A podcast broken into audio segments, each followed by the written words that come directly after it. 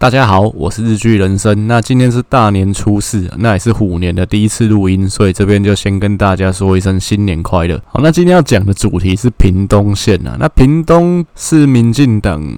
唯三可以办初选的地方，就是哪三个地方？基隆市、新竹市跟屏东县。那可想而知，屏东县应该是竞争最激烈的啦，因为毕竟屏东县就是民进党的优势区啊。那基隆、新竹搞不好最后可能还需要征召嘞。啊，基隆的部分当然人选是比较。确定啊，就是应该十之八九就立委蔡适应会选了。那新竹的部分也真的有可能会有初选，因为毕竟有至少郑鸿辉跟有一个市议员，就好像都蛮积极表态想要争取。不过新竹这边还有变数啊，毕竟地方制度法修了之后，这一次新竹市来不来得及合并，就可能还有一些变数这样子。好，那我们就还是专注在屏东县的部分了。那其实屏东县这一次的情况，民进党的情况其实。跟四年前台南、高雄的情况就蛮类似的，因为毕竟是优势区嘛，那可以说初选过了其实就是赢了，所以就会看到初选。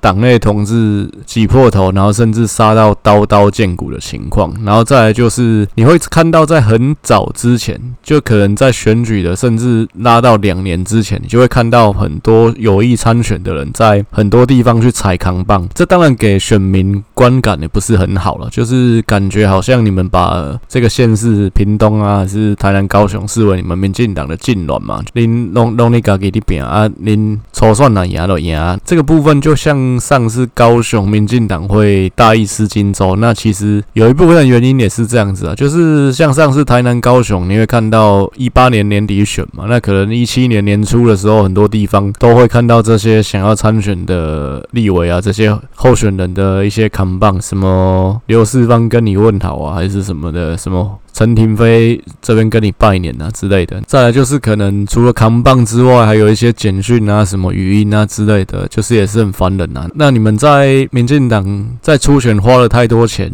给人的感觉就是真的也是一种社会资源的浪费啦。然后再来是某种程度上也是扰民。那毕竟啊，都还没算呢，跟跟两年再算过啊，一炸被炸都你踩扛棒，啊，你敢看？那党内同志杀到刀刀见骨的部分，这次屏东其实也可以。看得到吗？像不久之前。庄瑞雄就还指控说周春米在什么与魔鬼共舞啊？那与魔鬼共舞，魔鬼是谁？当然，民进党的就是所谓的魔鬼，当然就是国民党啊。那就是说，周春米这边都跟蓝营的地方派系眉来眼去啊。周春米的造势活动下面可能都是一堆国民党的地方派系动员来的人，然后国民党的地方派系这些县议员呐，还是什么乡镇长啊，就是还跟他们支持者说，如果接到民进党的初选电话要表态支持周春米啊，周春米阵营这边也反控说，那这个庄瑞雄啊，平常都待在台北啊，不关心地方之类的，其实就是整个重演上一次台南、高雄的情况嘛，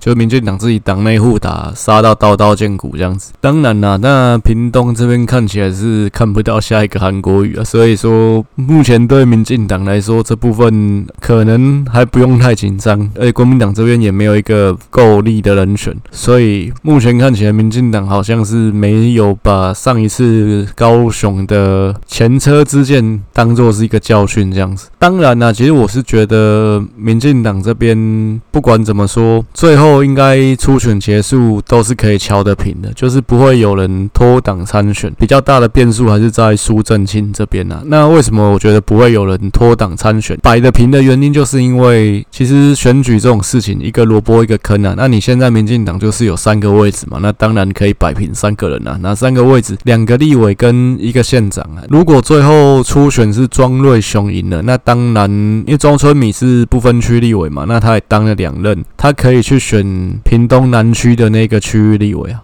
同理，如果是钟佳滨赢了，那当然周春米就可以去选钟佳滨的那个选区。那所以三个萝卜三个坑啊，其实怎么样，我觉得都是敲得平的。那是不用担心民进党这边三个人会有分裂的情况。那最大的变数还是在苏正清啊。那这边就等一下在分析民进党的时候再来特别去分析他。国民党这边目前有表态的人选，看起来就只有苏清泉而已，所以算是比较单。单纯一点了。过年前，国民党这边又有冒出一个新的人选，啊，就是前不分区立委柯志恩。不过柯志恩这个人选其实是比较跳痛一点啊。那原因是因为他其实上一次就是在板桥这里选立委没选上嘛。他虽然跟屏东是有一些渊源啊，不过他毕竟不是在地，而且离开地方很久了。那你这屏东这些这种乡村型的地方，你不是平常在地耕耘的，等于是一个空降的人，你来这边这样子选，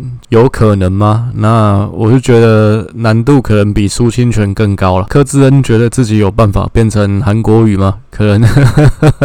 他都已经把韩国语讲得那么难听了吗？那韩国语在他的造势场合讲什么美白小腿，让他不爽到现在。那有没有不爽到现在，我是不知道了。不过选完之后，他是有一些 是颇有维持嘛。那毕竟 韩国语的美白小腿让他落选。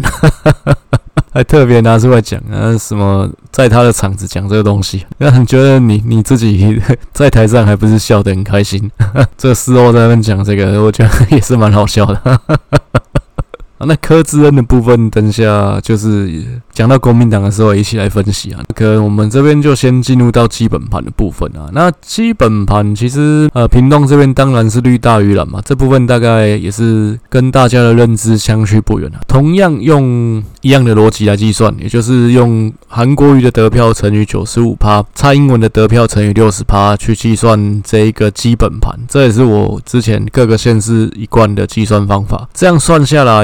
国民党这边的基本盘大概是十七万票票左右，那民进党这边的基本盘大概是十九万一千票左右，那中间选票的部分大概是十一万一千票左右。以比例来讲的话，大概就是国民党三十六趴，民进党四十趴，中间选票二十四趴，大概是这样的一个比例哦。其实屏东从非常早期，从一九八九年的时候，苏贞昌就已经选上县长了。当然，苏贞昌那时候是只当了一任而已，不过他只当一任，并不是。因为他做不好，是那个时候的情况蛮复杂。那以现在的观点来看，其实比较难去理解。那当然，陈水扁其实台北市长也只做了一任嘛。那但是历史上会认为说，陈水扁没有办法连任，是输给了台北市的族群结构。苏贞昌的情况是，其实他当县长的评价非常高。但是他输给了武则元。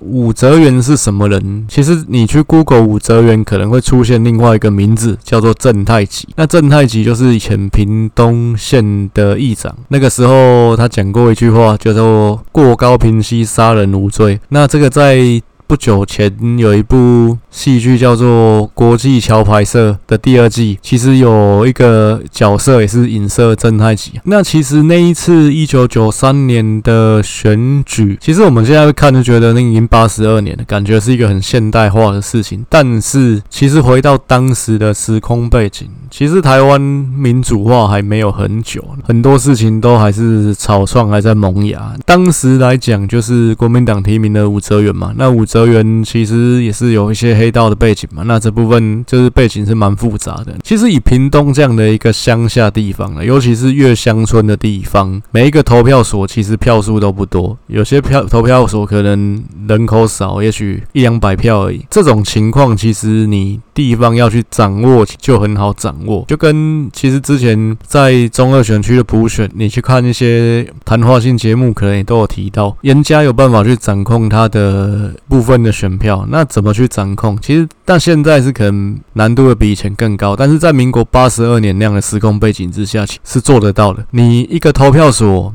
其实每个地方你可能都有几个庄脚，那这个庄脚负责的事情就是说，我要在这个责任区里面能够开出多少票。假设我这个投票所，我这个庄脚负责就是这边一百票，那这一百票可能投票率算七成好了，就是总共七十票嘛。那七十票里面，我的责任额我假设就是四十票好了，因为毕竟你就是要比苏贞昌高，你才能当选嘛。那这四十票你怎么拿？当然各种方法，第一个买票嘛，然后再就是说你透过你个个人的人脉，那毕竟在这些乡下地方，其实你这个区域里面的人，基本上不是互相有亲戚关系，就是认识很久了。那毕竟乡下地方人口基本上就只会迁出，不会迁入了。你真的很少很少会有搬进来的，所以基本上大家都是世居在那边啊，都是出出外人口除掉，那其实大部分人都是好几代都住在这里的。那讲真的，熟到不能再熟了。所以其实。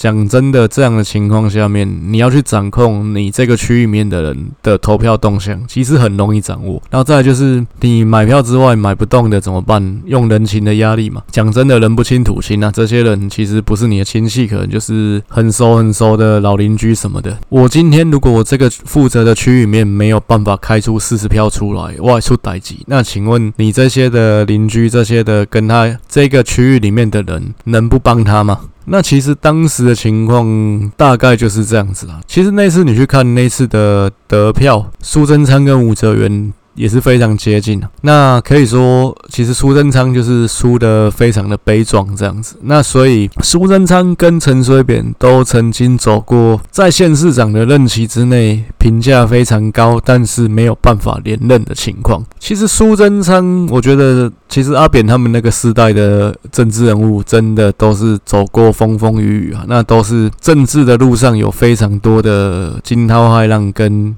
起起伏伏啊。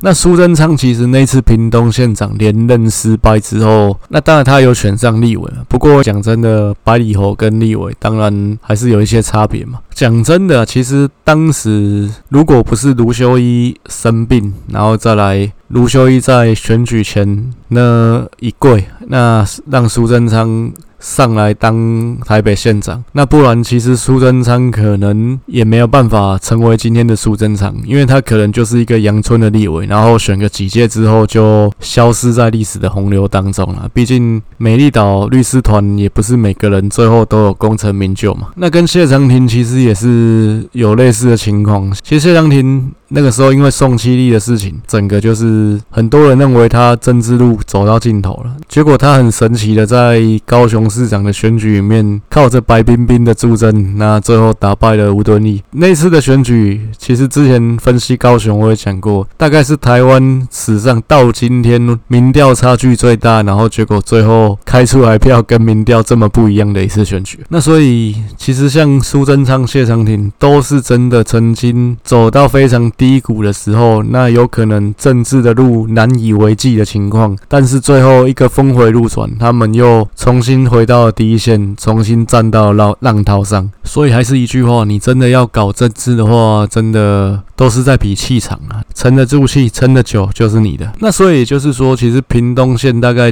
民国八十二年一九九三被武则元拿去一次之外，其实从一九八九年开始就已经被绿化了嘛。后来其实武则元只当一次嘛，啊，就因为四变头抽水站弊案，他其实一任也没有当完啊。后来一九九七年开始，民进党就已经。在这边执政了二十五年了，那中间历经了三任的县长嘛，包括苏家全、曹启宏跟潘孟安。那这三个人里面，当然潘孟安应该是评价最高的了，毕竟他的这几年施政满意度几乎都名列前茅，而且拿过第一名嘛。那二零二一年其实他就是第一名了。国民党在浊水溪以南最大的问题就是从马英九时代以来，一直没有人愿意在这边生根。那当然马英九时代那八年是因为国民党在中央执政嘛，所以。人才当然会希望能够到中央去任职啊，但是国民党在野之后，一样还是看不到人愿意在地方生根。这部分那跟民进党，我觉得是有一些差异了。但不是说因为我支持民进党，所以我都说民进党好，而是这个地方确实你可以比较说，两党在很多地方的一些价值观跟一些策略，确实是有蛮明显的不同。那民进党不管在朝或是在野，都会有一些人愿意在一些他们自己的沙漠选区去做耕耘。你像基隆林佑昌，或者是说甚至花东这些地方，其实民进党也都有选上过区域立委。那甚至像台中，你看原本卢秀燕的那个选区北屯北，其实就是超级深蓝的一个选区啊。但是这一次的立委选举，民进党也把它拿过来。那甚至像民进党在台中有一个知名度也蛮高的立委叫张廖万坚，那张廖万坚所属的那个选区西屯南屯，其实也是蛮深蓝的一个选区，大概就像。台北的信义区这样的一个地方，张廖万坚也是连续在那边选上了两届的立委啊。国民党尤其是在二零一你把韩国瑜开创了这个韩流的奇迹之后，感觉就是又更没有人愿意去做那种在地方蹲点啊、生根啊、吹风爬雷达这种事情了，更没有人愿意去脚踏实地苦干实干了。因为毕竟大家看到韩总这样子靠着风向一波流割到尾，好像成功是一触可及的事情，那大家就是会觉得，那我们今天就在树下等看看会不会再有兔子自己撞上树，自己 自己来撞树这样。那当然，我是觉得不管在哪个领域啦，其实我觉得兔子都不会天天自己跑来撞树的。政治上也是如此，你不。在一个地方好好的去耕耘、去蹲点，那你希望这个地方可以开花结果，可以扭转基本盘，那我觉得这是缘木求鱼的一件事情。那尤其民进党现在这边又要修地方制度法，那如果这这个部分成功，那后面各个县市再去做进一步的整并，我觉得国民党的地方派系可能又更难以为继啊。那我们回顾历史的一些得票的数据啊，其实你可以看到。国民党在屏东这边其实得票是蛮稳定的，就一直都在十八到二十万票之间在跑。那当然，一六年朱立伦那是，毕竟宋楚瑜分了不少烂的票嘛，所以那是算例外。但其实你回顾大概前面几次选举，国民党的票大概都在十八到二十万之间呢。那民进党这边，你看二零零八最低谷的时代，谢长廷也都有二十五万票左右。可以说了，就算民进党有分裂的情况，国民党要拿下屏东。还是非常艰困的一件事情。那尤其在二零一零年。之后就是杨秋兴那次脱党参选嘛，就是在那之后，其实两党都没有出现过重大的分裂。那就算有那种偶尔会有零星的那种小咖自己脱党出来选，那都没有办法影响大局，大概顶多就是拿个几万票而已。在那之后，尤其县市长等级的选举就没有再出现过重大的分裂。那当然原因也是因为杨秋兴的例子，让大家看到说，你自己跳出来基本上也是死路一条，那你不如留在你自己原本。阵营里面可能还有一些好处，例如说你可能自己这一党在中央可以执政，那基本上你就一定可以分得到位置嘛。那就算现在没有执政没关系，等个四年八年总会执政嘛，一样可以分得到位置啊。那你跳出来像杨秋兴这样，其实最后就是两面不讨好嘛。那当然了，杨秋兴在国民党执政的那几年也算是有分到一个位置嘛，就是那时候马英九给他一个什么行政院南部办公室的 CEO 还是啥小那个职称他妈太难念了。但基本上就是行政院南部办公室的头这样子，目的是什么？当然希望他可以攻下高雄市长嘛。大概就那一段时间有关注啊。那后来你说他在蓝营里面有什么地位吗？有什么话语权吗？感觉没有啊。当然啦，也许杨秋兴现在还是过得还不错嘛。那不过至少在政治这条路上面看起来他是没有办法有什么发展、什么前途了嘛，不太可能再起浪。那民进党这边，因为毕竟民进党是屏东的执政党嘛，所以还是先从民进党这边分析起。刚刚提到的最大的变数还还是在苏震清啊。其实讲到苏震清，就要讲到他的叔叔苏家全了。其实苏家全、叔侄两个人对民进党来说是有重大贡献的，因为毕竟民进党在二零零八到二零一二之间，其实遭遇了可以说创党以来最大的一个低潮，就是差点嘛被被马英九给灭党了。这不是开玩笑，这是当时真的有可能这样，有可能真的被灭党啊。那毕竟当时民进党只剩下二十七个立委嘛，还有六个县市长。那县市长的部分。上一次讲云林嘉义的时候有提到，呃，马英九政府其实也透过司法去打压民进党籍的县市长，包括嘉义的张花冠，包括云林的苏治芬，其实都有被司法给弄到。所以其实马英九当时是有计划性的，希望能够把民进党赶尽杀绝，包括在台南、高雄也是用二桃杀三士的战略，希望让民进党自己分裂，那进一步让这些县市被国民党拿回来。那这一切其实不是不。不可能成功的。讲真的，你现在回头去看，我本人是觉得为民进党捏一把冷汗。那还好，民进党自己 天无绝人之路，就是 命不该绝，出现了蔡英文救了他们，不然。民进党可能这艘船都要沉了，那我可能现在也不能在那边开趴开始讲干话，那现在可能 已经是中国的形状，干你娘！还没讲到自己都觉得冷汗直流。好，那苏家全就是那个时代，因为蔡英文在民进党最低潮的时候撑下了党主席这个位置嘛。那苏家全就是当他的秘书长。其实可以说两个人就是在那几年啊，从民进党一次一次的立委补选拿下胜利，再来就是县市长选举嘛，都把宜兰拿回来。最后五都的选举，蔡英文去选新北，那苏家全去选台中。那苏家全这一仗也扛得非常漂亮，把。胡志强吓得吓出一身冷汗呢，就是把胡志强逼到只赢三万票而已，可以说这一仗打得非常漂亮啊。所以苏家全其实对民进党是有汗马功劳的。那苏。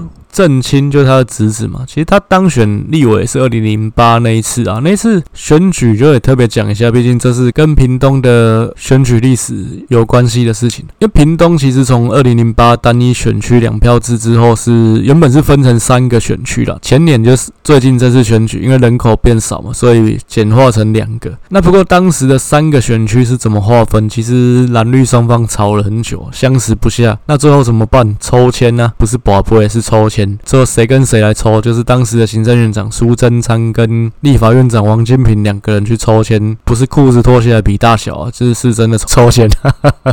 抽签的结果，那是王金平抽赢了，所以最后选区的划分就是依照。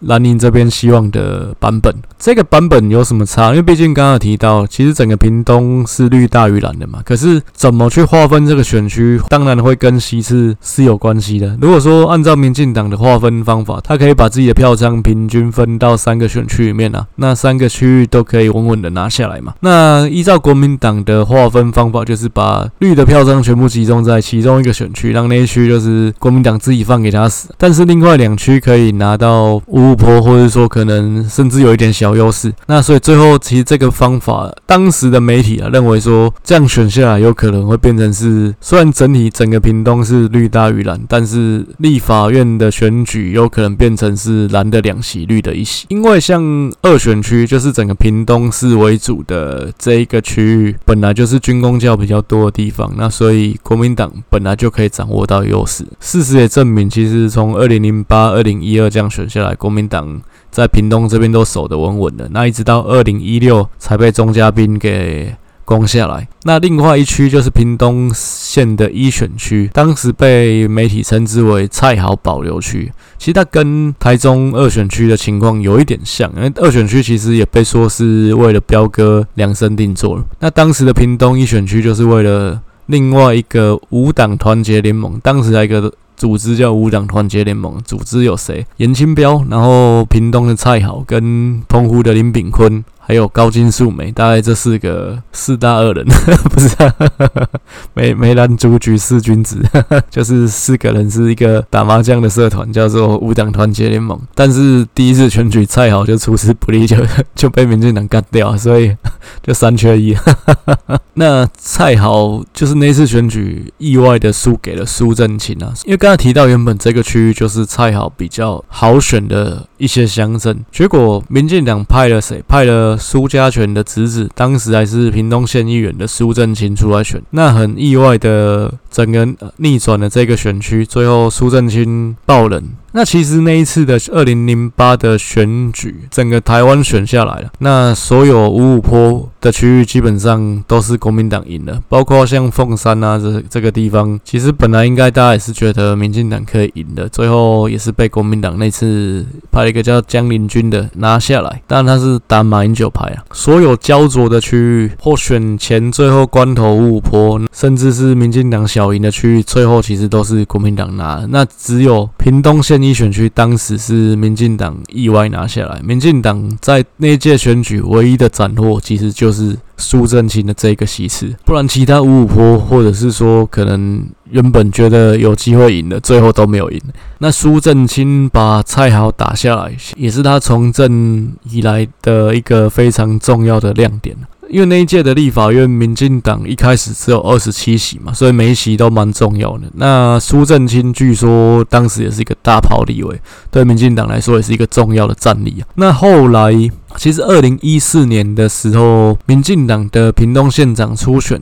苏正清也有出来跟潘孟安竞争。那不过当时毕竟潘孟安本来就比较资深嘛，所以最后当然是潘孟安赢了。那论资排辈来讲，其实这一次怎么说，应该都要轮到苏正清来选县长。不过苏正清就真的不知道是有人弄他，还是说真的他比较衰啊？就刚好一九年那次，他就卷入了陈美材料掏空的弊案，那最后。差点连立委都不保。当然了，刚刚也提到苏正清、苏姿两个人，其实实对民进党来说是有汗马功劳的。所以最后民进党做了一个高难度的操作。那为什么会有这个高难度的操作？可能再补充讲一下，因为当时民进党其实是讲好，因为毕竟那一次啦，就是过。高雄跟屏东都有碰到立委席次减少的问题嘛？但是当时高雄的九席跟屏东的三席全部都是民进党的，那民进党自己就讲说，如果有谁愿意退让的话，会把那个人排入不分区里面。那当然对这个人是有交代，另外就是对县市的选民来讲也有交代，就是他可以跟高雄跟跟屏东的选民说，我们民进党没有让你们少一席，因为另外一席我们帮你留在不分区里面了。高高雄这边退让的就是管碧玲嘛，那屏东这边当时退让的是苏正清，那不然其实苏正清可能是应该要跟钟佳滨两个人去竞争新合并的屏东北区这个区域，所以其实苏正清已经退让，那民进。党原本也要把它排入不分区的，但是因为他涉入了陈美材料的掏空案，那以民进党自己这个内规来讲的话，当然了，当时是没有被判刑。不过因为不分区其实是政党的门面，那民进党又需要跟第三势力去竞争嘛。其实你整个不分区名单里面放一个有涉入掏空案的，可能就很容易被时代力量啊作为一个攻击的箭靶。所以当时要不要把苏震清放不分区也让民进党这边有很大的一个争论。原本是打算就是都不要放了，不过苏家全的老婆洪恒珠就跑出来闹，因为毕竟苏家全管不住老婆，这个在政坛上大家也都知道。那当时苏家全选副总统的时候，还有一个新闻，就是说他老婆洪恒珠跑去巴厘岛看猛男秀，在 Google 应该都还 Google 得到。其实他老婆是争议还蛮多的。其实苏正清。其实一直讲说，苏家全在蔡英文选上总统之后，其实也给他一个安排，就是当立法院长嘛。那但是他当的并不愉快，因为他觉得自己是被架空，当院长只是在那边敲议事锤，在那边扣扣通过这样子，那就很无聊。因为毕竟实权还是在乔事情的柯建铭手上嘛。其实他当的没意思啊。那当时他也就是说，他不想继续再当了，不然民进党也有可能一个做法是让苏家全继续。在不分区里面嘛，也是保苏家至少一席立委的位置。不过苏家权那时候就说他没有要继续当，那其实这部分就很难收场了。那毕竟苏家对民进党是有贡献的，然后再来苏正清当时其实就讲好他是退让的，那让民进党不会有就是三个人抢两个位置的状况。你最后又等于算是失信于他了，那这部分不是很好。所以最后的做法就是让原本已经提名要去选。屏东南区的庄瑞雄去不分区，那空出一个位置，就空出南区这个选区，让苏正清去用五党籍去参选。那这其实老实说了，是一个高难度的操作。那可能有人会认为说，屏东这边本来都是绿大于蓝的，那尤其屏东南区这边就超绿的，根本就不可能输掉啊。那不过，其实这部分其实就是给了当时时代力量一个见缝插针的机会嘛。所以时代力量后来在屏东南区又推了一个人，其实最差最差。的情况有可能，民进党会因为这样子失掉一个原本一定赢的立委，因为当时其实屏东还有一个蛮红的县议员叫蒋月惠嘛，其实他也在这一区参选了，那所以讲真的弄得不好是有可能翻船的。那当时民进党还是做了这样的一个操作。所幸最后是都守下来。不过，其实苏正清是真的蛮祸不单行的。选上立委之后，又卷入收狗案，这部分真的就是可以说为他政治前途判了死刑啊！因为毕竟就是你一次就算了，你连续两次都碰到事情，那你很难说你是很干净的嘛。那所以不用说回到民进党啊，那就是要选县长，那更是不可能啊。当然，对苏正清来讲，他一定不会甘心嘛。毕竟讲真的，论资排辈就应该是轮到他。所以苏正清这边他自己也表态说，他不会缺席这次的县长选举。不过，他是不是真的要聊 Loki？这其实我觉得就会关系到他叔叔苏家全一生的清誉啊。那我说清誉不是什么有没有怎么样，而是说就是你们叔侄两个人为民进党付出了这么多，那在地方经营了二十几年，那你今天要为了这件事事情，你跳出来自己选县长，可想而知不可能会赢嘛。再来就是说，这是你们家家族历史定位的一个问题，你们家为了民进党立下这么多汗马功劳，然后最后为了争这一口气跳出来选这个县长，然后让民进党分裂。就算最后民进党还是手下这个县长，可是对你们家来说，我觉得其实最大的输家就还是苏家权啊，因为为了争这一口气赔掉你们苏家全部的政治资本，我觉得真的是非常不划算的一件事情。毕竟你选这个县长，其实就已经没有正当性了。再来，其实台湾选民也没有办法接受家天下这件事情嘛。你叔叔之前就当过八年的县长，你今天算你不是他儿子的，可是这也是正二代嘛。你又再来当这个县长，其实老实说，以台湾现在民主化的程度来说，也不是很能够被接受的事情。那怎么看？我是觉得苏正清如果真的能够吞得下这一时的这一口气啊，民进党只要继续在中央执政，我认为他都还是分得到位置的。就算最差的情况了，苏正清也跳出来选，我认为他的得票顶多就是四五万票而已，不至于会影响到整个大局啊，不会让整个局面被翻盘啊。那再回到民进党现在的初选，因为民进党在屏东现在就是其实加苏震清就四个立委，那苏震清先不算，另外三个立委都有意要角逐这个县长，包括北区的钟佳滨，那不分区的庄瑞雄跟周春敏。其实这三个人比较起来，其实各擅胜场。那当然这三个人都是同时进入立法院的，都是同梯啊，就是都是二零一六年那次选上立委的，大概就是当了第二任嘛。那当然苏正清还是他们学长啊，不过苏正清就是涉入弊案中标啊这样子。这三个人各擅胜场，是说以知名度来讲最高的就是庄瑞雄嘛，因为庄瑞雄其实成名很早，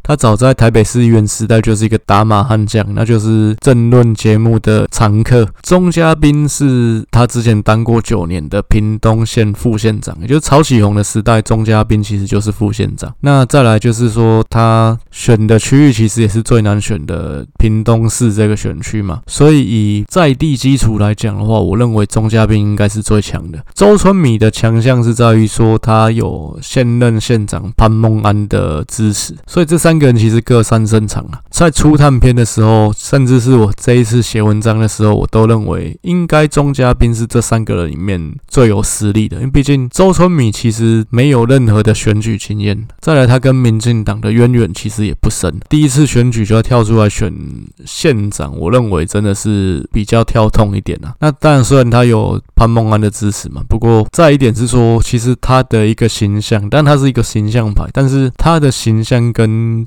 屏东这样的一个乡村的区域，其实也有点格格不入。庄瑞雄虽然呃知名度最高，但是他的致命伤就是第一个，他这次被乔路不分区嘛，所以他其实就少了一次选举的洗礼。然后再，所以他其实在屏东也只就只选过一次二零一六的立委而已。那那次其实他也赢得不好看，尤其是在屏东县三选区这么深绿的区域里面。那再来，就像周春米攻击他的，他其实过去长期以来是在台。台北这里发展嘛，虽然他是屏东人，但是他也离开故乡很久了，这也是他的一个弱点。那所以不管在初探篇，或是说在我写这篇文章的时候，我都认为钟嘉宾应该是比较强的，毕竟他当过九年的副县长，而且他选过两次的印章。那尤其二零一六那一次，他把王进士打下来，毕竟屏东市选区其实是五五波，那甚至可能蓝的还多一点的一个区域，但是以最近近期的民调来看，领先的是庄瑞雄、周春米居次。钟佳宾是垫底啊，当然了，因为这个我最近看到这个民调是三立发布的，我是觉得三立的民调就仅供参考。毕竟其实庄瑞雄他本身是谢系出身的嘛，那谢长廷跟三立本来关系就很好，再来庄瑞雄也常常是三立电视的节目的常客，所以其实他在三立这边有获得一些加持，这也是很。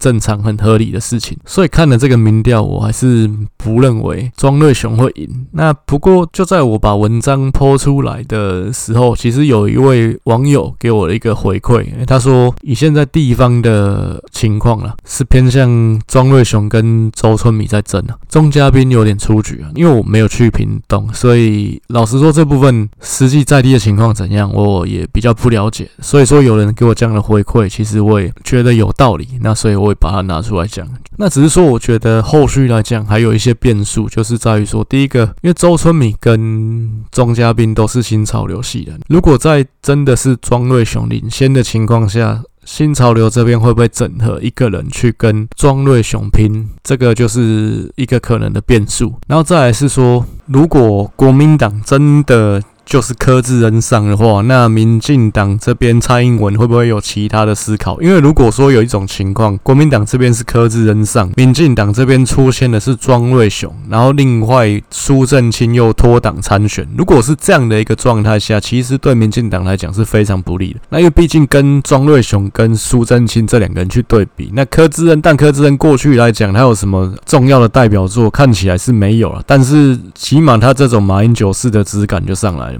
所以其实对民进党来讲，这样的情况是最不好的一种组合。蔡英文有没有可能出手去防止这样的组合出现？这其实就蛮值得去观察的。作为一个民进党的支持者，其实我是不希望庄瑞雄出现的，因为毕竟庄瑞雄这个人的型感觉就是一个民代的型。那他有没有办法做好一个县市长？当然了，很多县市长他们当县市长之前也只当过民代嘛。那像陈水扁其实就是一个例子嘛。你像陈水扁过去也是一个大。炮型的年代，但是他当县市长，他当台北市长也当得有声有色啊。不过我还是不看好庄瑞雄做县市长他的一个行政能力。那跟前任的潘孟安相比，其实庄瑞雄可能就会有这么一点不足。对民进党后续在屏东这边选举来讲，可能就不是那么有利啊。最近来看，就是包括二零二四的总统跟立委选举嘛。民进党这边讲的太多，这边在。回头看国民党这边，那国民党这边其实我在写文章的时候，只有一个人选冒出来，就是苏清泉嘛，所以我这边也是用苏清泉来做比较。那苏清泉这个人，其实他选过两次举，两次的对手都是潘孟安。其实他投入政坛也是马英九去把他找出来的，因为当时马英九希望在屏东县三选区这个超深绿的选区有一个好的刺客。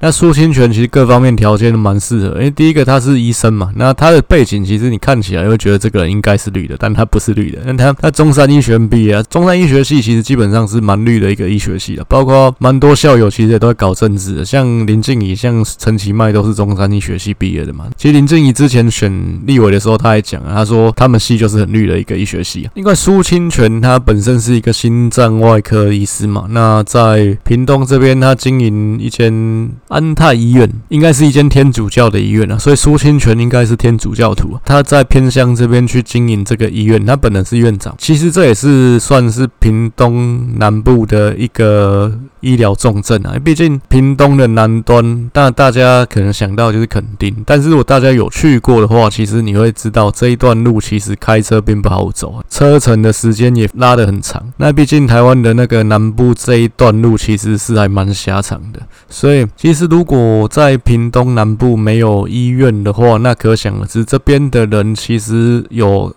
重大的事故、重大的疾病发生，其实就跟外岛是一样的情况，因为你要怎么送送，其实都很远，甚至可能需要坐直升机啦。如果真的很严重的话，所以其实苏清泉在屏东南部去经营一间医院，坦白说，对地方来讲是有他的贡献跟价值啊。当然了，他搞政治之后，其实老实讲，他也没有什么重要的代表作，那其实也是不上不下、起起伏伏的。那只是说，他第二次选举就是二零一八嘛，他两次选选举中间隔了十年，因为他二零零八这一次选的还蛮漂亮。的，当然，他其实两次选举都刚好碰到都是蓝营大顺风的时候，所以我认为他的这个得票好看这件事情，其实是会有一点被膨胀。那他实际的实力其实会比较没有办法从这两次选举面中去看得出来。那当他二零零八那次选好看，所以马英九给了他一个回报，就是二零一二年让他进入国民党的不分区当不分区立委。那二零一四年的时候，那时候刚好柯文哲选市市长碰到一个案子，叫做 NG 一四九，蓝营那时候在打柯文哲 NG 一四九的事情。那包括罗淑蕾，还有包括当时是国民党不分区立委的苏清泉，其实都有站上火线去干柯文哲。那当然这件事情呢、啊，对苏清泉来讲，其实是扣分大于加分嘛。毕竟他对蓝营效忠，但是其实这件事情会让当时的青年选票就觉得这个苏清泉、罗淑蕾，就是觉得这两个跟柯文哲为敌，就是我敌人。当然了，其实苏清泉对国民党来说，其实确实是蛮尽忠职守的。不过，我是认为他年纪偏老了，那所以他的爆发力也有限了。再就是他两次选举，其实刚好都是蓝营大顺风的时候，所以虽然得票数好看，但是并不能反映说他真的实力很强。那对于国民党来说，提名他继续提名他了，我觉得就只是一个保守牌啊，保底这样子。那他有办法守住大概这十八到二十万票，其实大概就是成功。就是说这次有一个人出来选，然后不会选得太难看，重点是这个样子。那其实你也不可能很期待说他这次选选到怎么样，下一次再进步可以选上。他太老了，那下一次几岁呢？我觉得不会有下一次。但是柯志恩就不一样，因为他讲到柯志恩，对于蓝营来讲，我觉得这是这也是对民进党来说需要戒慎恐惧的一张牌啦。毕竟虽然柯志恩在屏东没有耕耘，但是国民党会有这样的一个思考，那其实又是一个韩国瑜式的思考。又回到我前面讲的，国民党在浊水溪以南一直不想要去脚踏实地的去耕耘，一直想要有一天有兔子自己撞上树来，就跟韩国国语那次一样，就是韩国语那次让国民党觉得玩上瘾这种事情是还会重复发生的，所以才会有这种提名柯志恩这样的思考。不然柯志恩其实他从头到尾他并没有在屏东做任何的耕耘。那你今天突然这样子就要上去选选县长，这对屏东的乡亲来讲，这件事情情何以堪呢？那只是想说，国民党这边看到了一个机会点，机会点在哪里？民进党有可能会分裂，而且民进党现在领先的是庄瑞雄，那可能脱党的是苏正清，你插一个柯志恩进去，感觉就是一个很清新亮眼的形象牌，跟这两个人之间有对比有差距，机会就来了。也许真的弄下去，庄瑞雄这个人其实也蛮容易压起来的。庄瑞雄跟苏正震清两个人狗咬狗一嘴毛，这时候柯志恩就有可能看起来出淤泥而不染了，就是感觉就像是那个污浊的池塘里面那一朵莲花这样子。那这朵莲花不是吕秀莲，那所以讲到柯志恩，我觉得当然了、他他有没有要选这件事情，现在本来就还看不清楚。那但是我觉得，那我其实写文章的时候也没有对他多做分析啊。不过这个讯息出来，我觉得对民进党来讲是需要去接生恐惧，而且需要把它考虑在内。那为什么国民党会突然想起柯志恩这个人？因为柯志恩的爸爸叫柯文福，他以前当过屏东县长，什么时候呢？民国六十二年到民国七十年。这我都还没出生，那可想而知，这么这么久之前的事情啊，你要多少影响力，多少人脉留下来，这应该是微乎其微啊。不过起码是沾得上边啊。那只是我还是认为说，他本人并没有在这边做任何的经营跟耕耘，其实他就是想要走韩国瑜式的一波流歌到尾这样的一个风格去打这个选举嘛。那这一篇的一个 PK 盘，其实我是用苏清泉跟钟嘉宾在做对。对比，因为我个人情感上还是希望钟嘉宾可以出现嘛。但其实我觉得钟嘉宾、周春米甚至庄瑞雄，其实这三个人出来选，我觉得票都不会差到太多了。如果是对上苏清泉的情况下，那这样比对下来啊，因为毕竟苏清泉还是年龄偏高的，各方面条件来讲，但苏清泉是医生啊，那学历上面当然是比较强。不过从政资历上面，当然是逊于民进党的任何一个立委。其他方面。那这些人基本上都在地啊，所以说就这部分没什么好比的。那我觉得，如果是苏清泉对上钟嘉宾，或甚至对上民进党任何一个候选人，苏正清这先不考虑。如果苏正清没有选的话，大概这样算下来，一对一的情况下，应该得票会是大概就是四十五比五十五这样的一个比例啊。民进党这边要赢大概五万票，应该是没有什么问题啊。那当然，这一个估票是仅供参考，因为毕竟变数还很多，包括有没有第三参选人，苏正清。如果参选的话，可能整个比例就会不一样。但苏正清参选这件事情，它不会只影响到绿的这边的得票，因为同时如果说就是假设就三个人在选，其实苏正清也会得到一些绿营的独蓝票。那所以其实这个部分。不完全是一定只对民进党这边有影响。其实政治上面这种事情，两个人选跟三个人选，最后的差别不会是一加一等于二。就跟如果当时一九九八年那场经典的台北市长选举，如果没有王建煊这个人的话，王建煊的那四万多票一定全部都是马英九的马，就不一定了。所以其实这种事情，我不会把说单纯把它当做是数学题去加加减减这样子，因为蛮多事情需要去考虑。那最后还是来讨论一个议题，就是有关于地方制度法这件事情。因为毕竟民进党现在在弄地方制度法嘛。那另外，民进党最近又抛出了一个议题，就是有关于县市议员的选举要不要有不分区议员这件事情。那当然，其实，在前面几集，我我记得上一集讲嘉义县的时候，我有提到过，台湾其实民选大概三十几年。真正民主化大概三十几年的时间啊。民进党其实要在地方执政不是什么难事嘛。那民进党很多县市其实也都执政超过二十年以上。但是从以前到现在，民进党籍的议长其实五只手指头可以数得出来。其实民进党能当上议长的县市，大概台南是一个嘛，然后高雄陈菊那个时候有赢过一次嘛，再就是嘉义县嘛，那宜兰好像也有赢过了。其他地方基本上。没有拿到议长席次的记录，其实当然这原因很多嘛，包括说民进党基层的人才还是没有这么充足嘛。当然了，其实台湾这些地方派系讲真的，你要说蓝的绿的分得这么清楚嘛？其实我讲在现在这一集讲屏东，我就拿屏东出来讲哈。其实屏东县的议长是谁？叫周典论，其实他也当了很久，但是他跟潘孟安媒体都说他们是好朋友。再来，其实周典论有一个子女叫做周碧云，诶，他是民进党，所以其实在这些地方讲真的啦，很多地方派系其实都是两面押宝。其实之前在嘉义的时候有讲到，嘉义的许家班、许世贤的两。两个女儿张文英跟张博雅就是站不同边嘛。